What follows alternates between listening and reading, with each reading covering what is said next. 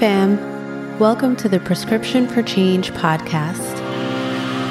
Are you a working professional, busy mom, and tirelessly trying to bring your A game in your career? Do you prioritize your family and their needs before your own, leaving little to no time for self care?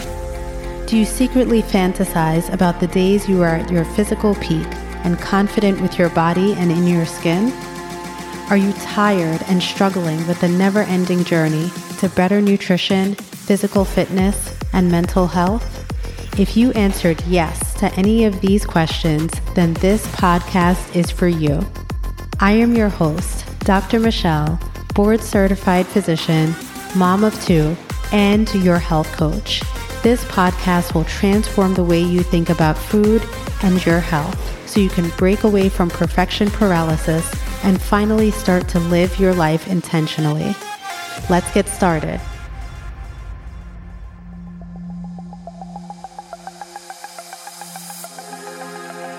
Hello, hello, hello. Thank you all for joining me for another episode of Prescription for Change. I am happy to be here with you today and just wanted to talk a little bit more about some of the things that have helped me along my health journey.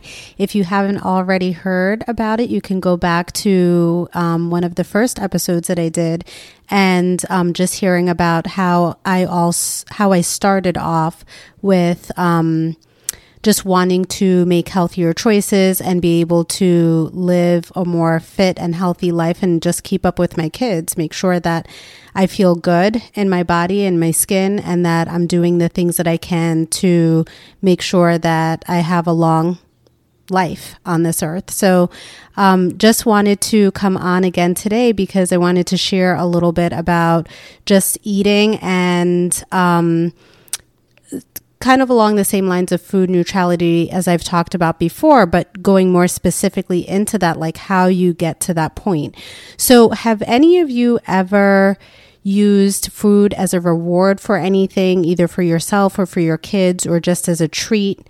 Um, when you say you're going to treat yourself to something, or if you had a major accomplishment, whether it's at work or socially or um, something in sports or your kids do really well, they get honor roll, or they, you know, won a championship for soccer or whatever the case is, any kind of achievement or accomplishment, thinking about in your home when you were a child and what you're doing now as an adult for you and your children.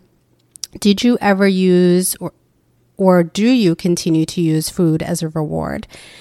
And I asked that question because when I was thinking about some of the things that I was doing, just some of the practices that I do, and a lot of these things are just ingrained in us from childhood, as I've talked about before. We just kind of do the same things that our parents did or, you know, the adults that were around us that um, hugely influences how you kind of lead your life.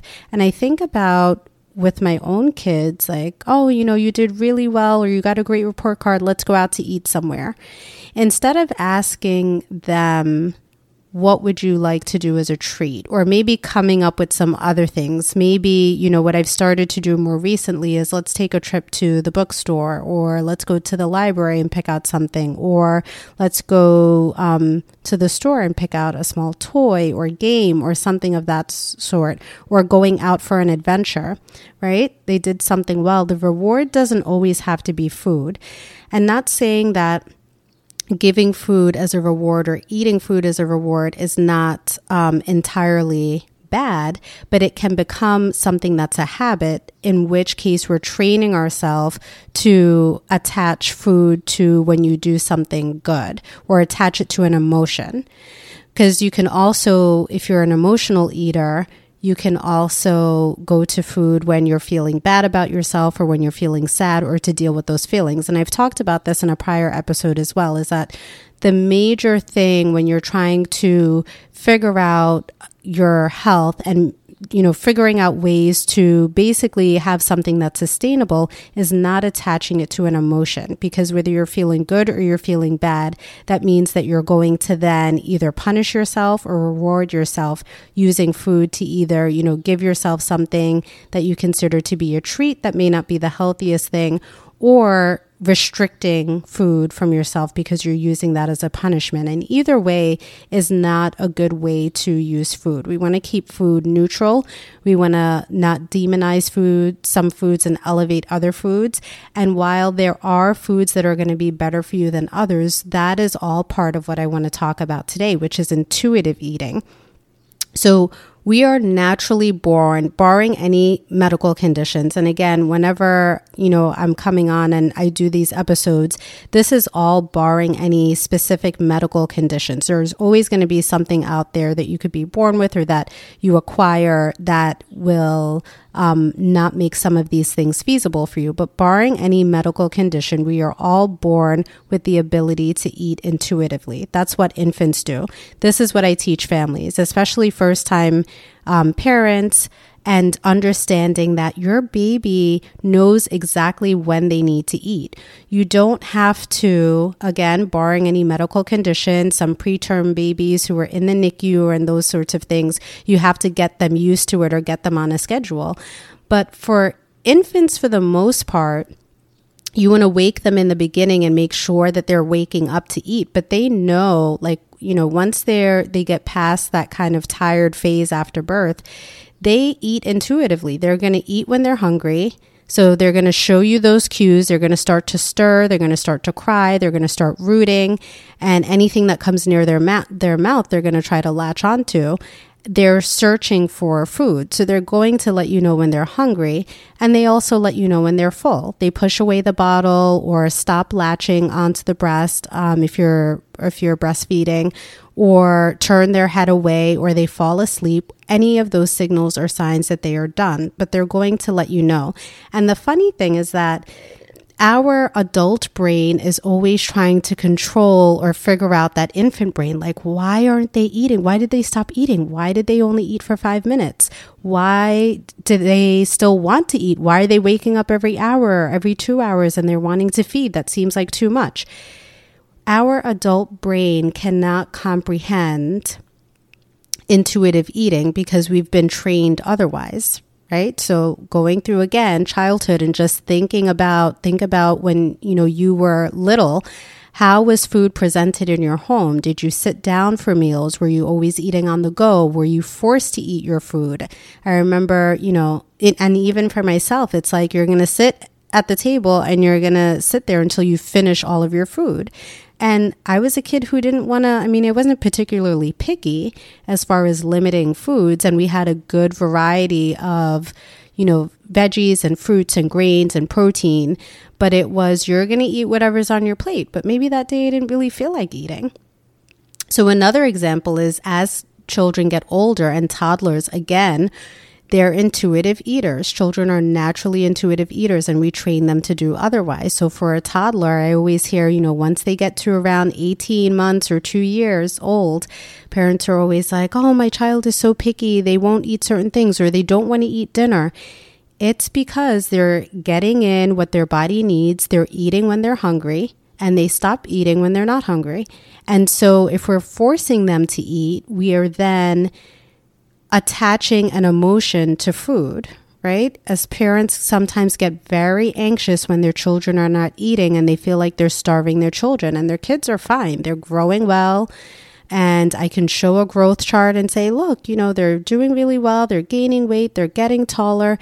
Children know when they are hungry. Now, we have to help them with some food choices. And again, that's something that's learned, right? If we, as adults don't like peas, we're like, oh, my baby doesn't like peas, but you didn't even really give it a good try, right? That's something that's learned. It's not that the baby doesn't like peas, it's that you probably didn't really give it a good try because you don't like peas. So a lot of those things we're projecting onto our children. But the definition of intuitive eating is just trusting your body to make food choices that feel good for you. And by you, I mean each specific or each individual person, not a collective you. So there isn't going to be one you know, set of foods or one set of, you know, calories. A lot of diets like to say, okay, you need to get in you know, for women, 1200 calories and for men, 1400 calories. It doesn't take into account so many different things. Our body makeup is so different. We're all very different. We don't all get the same thing. It's not one size fits all. So it's trusting your body to make the food choices that are good for you as an individual. And that's without judgment of diet culture. So there isn't going to be any body shaming or food shaming or demonizing foods and elevating some foods. And, you know, I, I know I refer to foods as healthy and unhealthy, but that is just to to kind of um, identify them as we know it. But there aren't bad foods and good foods. It's just that they're going to be foods that are going to nourish you and give you what you need to replenish your muscles and your brain cells and, you know, allow our body to do all of the things it needs to do for synthesis. And there are going to be some foods that are just for pure pleasure, which is fine. And those things are fine. But when you eat intuitively, you no longer have this idea that I have to get in all of the foods that I consider you know, the vices, right? The things that you absolutely love to eat that you know are not necessarily going to make you feel good after you're done, but you love to eat it because it's enjoyable, right? No one likes to think of, you know, picking a carrot out of the ground and eating that. That doesn't really seem very appetizing. But it's all about our um, mentality and our mindset around food and reframing that, which I've talked about as well. But there's a lot that comes with it. But intuitive eating is really the basic thing that we need to adopt this idea of food neutrality. You can't think that food is neutral until you understand that you have the capability to eat intuitively. So, kind of dumping all of the things that we have learned along the way about what it is we're supposed to eat and not eat and you know when we're supposed to eat and restricting foods and punishing yourself with food or rewarding yourself with food all of that aside, we all have the capability. We are born with the capability of eating intuitively, and our body is going to let us know. So, there are a few things that we need to do in order to be able to do that. Is you want to focus on nurturing and nourishing your body and this will naturally then encourage weight loss instead of calorie restriction or starvation, which is forced weight loss, right? So you're doing it in a way that is going to feel good, but you have to nourish your body and give your body what it needs. Because if you're restricting calories and you're not getting in enough and you're running, you know, three, four miles a day, you're not replenishing your muscles. You're not giving it what it needs. It's going to starve. It's going to crave protein. And then you're going to eat foods that aren't necessarily great for you. It's not going to give you what you need. And then eventually your body, you know, we have a great way of being able to compensate, but then that will spiral into you didn't eat what you were supposed to to nourish your body and now it's craving certain things and you turn to foods that necessarily that aren't necessarily going to benefit you in the long term but may make you feel good when you eat it like ice cream or cookies or cakes um, as you're sitting down on the couch watching tv or whatever it is that you use as your reward it's going to satisfy that hunger for a little bit, but it's not giving your body what it actually needs. And so you're still going to be hungry again an hour later, and then you're going to turn to foods that aren't necessarily going to fulfill that need. So you're constantly eating, and then that leads to weight gain. And then you feel bad about yourself, and it's this vicious cycle. So I bring this up because I was there and I realized I need to stop the categorizing of foods as bad and good and thinking about what it is that my body needs. So I've made it a practice to sit down and eat my meals, and I love doing that. I really do not like sitting in a car and eating my meals. I like to sit down, I like to take my time. Um, I would often get teased for eating very slow. And I do that because I want to be able to enjoy the food and appreciate all the flavors and taste. And, you know, I love to eat, I want to enjoy it. But then it also gives my body a chance to take a pause and say, do you want to keep going? Are you still truly hungry or are you satisfied? And that's something that I've tried to teach my children as well is listening to your body. What is your body telling you? So something may be really good and you want to keep eating it. And I've had those moments as well. Like, oh my gosh, this is a really great meal. It's so good. I want to finish it. Or if you're going out to a restaurant, I find that most times, whenever we order meals, they're much bigger than a serving. And it's not that, I mean, I can eat. It's not that I'm a picky eater or I don't eat a lot um, as far as volume. I just feel like the portions are huge and they could be for at least two people. Um, many times I'm usually packing stuff, you know, when I order from a restaurant because I'm not possibly going to be able to eat that in one sitting. Um, and when you're looking at the portions, they're just much bigger. I find that they've gotten bigger and bigger over the years. But I say that to say that, you know, the food can taste really good and I'm enjoying it, but it doesn't mean that I need to keep eating it until it's all done. And I think that's another thing that we, um, in, and I'm using we as a generalization, many people I've heard say that I was taught to, you know, you don't want to waste food, you want to eat everything that's on your plate. But I always tell my kids, you can you can always go back for more if you want. Share what it is that is a good portion size for you and what you would typically eat, and you can go back and get more because the food isn't running anywhere. It's not going anywhere. You can always go back and get some more. But if you have it sitting on your plate, then yeah, you don't want to waste that food. So the idea of, you know, I'm going to put what's on my plate, not have my eyes be bigger than my stomach, and then give my body some time to digest and to settle. And if it's still saying, yeah, I could eat some more, then sure, go ahead and get some more. But if you truly feel full or you're satisfied, then you should stop. And I think just honoring your body's hunger cues and respecting your body's satiety cues or when you're full.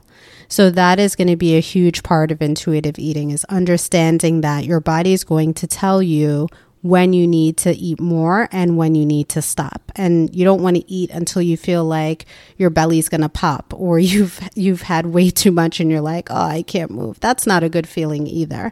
So you can always go back and get some more um, not attaching this to like this is the final like last meal i'm to have and then after that that's it. Or i need to get this in to get in x amount of calories or stop now because i can't go over my calories. I think just listening to your body is going to be a much better way. And we all know even when we eat the foods that are considered junk the ones that we demonize if you have those foods that's fine. And you're eating it, but also knowing when enough is enough. I will often look at serving sizes now and just see, you know, how much are they saying is X amount of calories. If you're looking at um, the labels, and I've taught my kiddos how to do this as well, not to count calories per se, but to understand ingredients and what's in our food, and also understanding, I mean, it's a great math lesson, but also understanding you know how many how much is a serving what are they considering a serving because you may eat you know let's say it's cookies you may eat five chocolate chip cookies and feel like for you that's a serving but you also want to honor that as well because you're looking to see okay if you're going to have something that you consider a treat or something that you really enjoy you don't want to overindulge right? Because you're then not giving your body what it needs. And if we're being honest with ourselves, those things don't always feel great either. So we know if we have things like high sugar content food or we have too much sugar, I know I can feel that. A lot of that has to do with, you know, what happens as we age is that our body feels things, metabolizes things differently. And so we're not able to process those things as well as we could. Our body's at a point where it's like, look, you really just shouldn't be doing that anymore. Um, so I always know I can feel it the next day if I've had, you know, alcoholic beverages or, um, you know, ice cream or just sweets, things that have a high sugar content. I can feel it in my joints the next day because there's inflammation there and it does not feel good or my belly doesn't feel good. There may be bloating or some other sign where it's like, okay, I can, you know, indulge or I can, enjoy my what I call my vices chocolate. So I love all types of chocolate. Doesn't really matter. Um, but I will eat chocolate when I feel like I want to have some. But I always know if I've gone over because my body tells me, uh, that doesn't really feel so good. And as much as we enjoy eating those foods in the moment, when you know, you know, when it doesn't feel good, it's something that you really don't want to do again because no one wants to feel that way, right? You want to feel good and you want to be able to move your joints the next day and move in a way that's going to feel good for you. So that is what intuitive eating is. And we can retrain ourselves to be able to do that and understanding what our hunger cues are. The other thing that I usually, um, you know, when I'm teaching my clients and I'm coaching, and the things that I you know, I'm my kids' coach, so I'm teaching them as well how to be able to learn these lessons from now so they don't have to go through the whole process that I did figuring this out in my like late third, early fourth decade of life. Is that sometimes when we think that we want to eat something just because we're attaching an emotion to it, it's really our body telling us that it's thirsty. So we always do um, water checks like, how much water did you drink today? And not I'm not talking about fluid in general, specifically water, because you want to make sure again that you're not loading up on sugary beverages like soda or um, lemonades or teas or, you know, caffeinated beverages as well. You want to make sure that you're replenishing the fluid that you need. So 60% of our body is made up of water or fluid. And so we need to make sure that we're accounting for any natural losses of fluid and then at least getting in the maintenance. And of course, that's going to change depending on your activities throughout the day, if you're an athlete or, you know, whatever it is that you're doing. So we always do water check ins where I make sure to say, okay, how much water did you have so far today? They have refillable water bottles as do I, which typically works best. And some of the fun ones will have the little reminders on there. But that's all part of it as well. Is sometimes it's merely that we have not had enough to drink and we're mistaking that for hunger. Um, or if we're bored, we naturally will go to the pantry instead of, you know, hey, why don't you? I'll tell my kids just drink a glass of water first. If you are hungry, you're feeling like you're hungry and you know you had a snack just an hour ago, drink a glass of water first. So, eight ounces of water, drink that, settle for a little bit. If you're still feeling hungry after that, then fine, go and get something to eat. But understanding that we need to listen to our body and what it's telling us, what we need. Right? Because there are also those times, I'm sure you've all done this as well. I know that I have, as I'm like, oh, I'm really hungry and I eat something and it still doesn't satisfy that hunger. It's probably because I'm thirsty or that's not whatever it is that I ate wasn't quite the thing that my body was telling me that it needed. So it gets a lot easier as you practice it. And again, it's going to take some practice in order to be able to have progress in that direction. When we eat intuitively and then we're retrained to eat in a different way, now we have to go back to training ourselves to eat intuitively as we did initially. So, um, those are going to be the main things in order to help you get back into the right direction. And this was one of the main things that I needed to do. But of course, your mindset is going to be that first thing in order to be able to embrace this and understand it and be prepared to give it a try. Um, and really be able to adapt it, then you need to change your mindset around food and understanding that. And that is why that is the very first thing that I start with when I'm coaching my clients is I never start with the food portion because you're not going to get to that space if your mind isn't in the right place. So I wanted to leave this with you today. This is probably one of the most important things that I did or that I changed in order to help me progress in my health journey. And it's something that I continue to practice is just being very mindful about sitting down and eating my meals, enjoying the food, not just eating because it's like, okay, it's lunchtime, it's time to eat, but listening to what my body actually needs, understanding what foods feel good and what don't. So if you're waking up in the morning the next day and and you feel like you can't really move or your body, you know, you have indigestion or your joints are in flames and that probably wasn't the best thing, don't keep doing that. If it doesn't feel good for your body, then it's probably something that you shouldn't have or you, it needs to be limited, right? So you can find out, you can tweak some some things and figure out how can you still have some of the foods that you love to enjoy or just indulge in while still making sure that you're giving your body what it needs, you're nourishing it and it feels good. So that's what I want to leave you with today is eat to nourish, right? Not just because you're attaching it to an emotion and you want to eat. So I hope this was helpful for you all. Like I said, you can always go back and check out previous episodes if you want to see how I started out in my health. I'm always posting on um, my private Facebook group, Michy Bee Clean Living, and you could also find me on Instagram at MD Clean Living and see what things that I'm doing now and how I'm continuing in my health journey.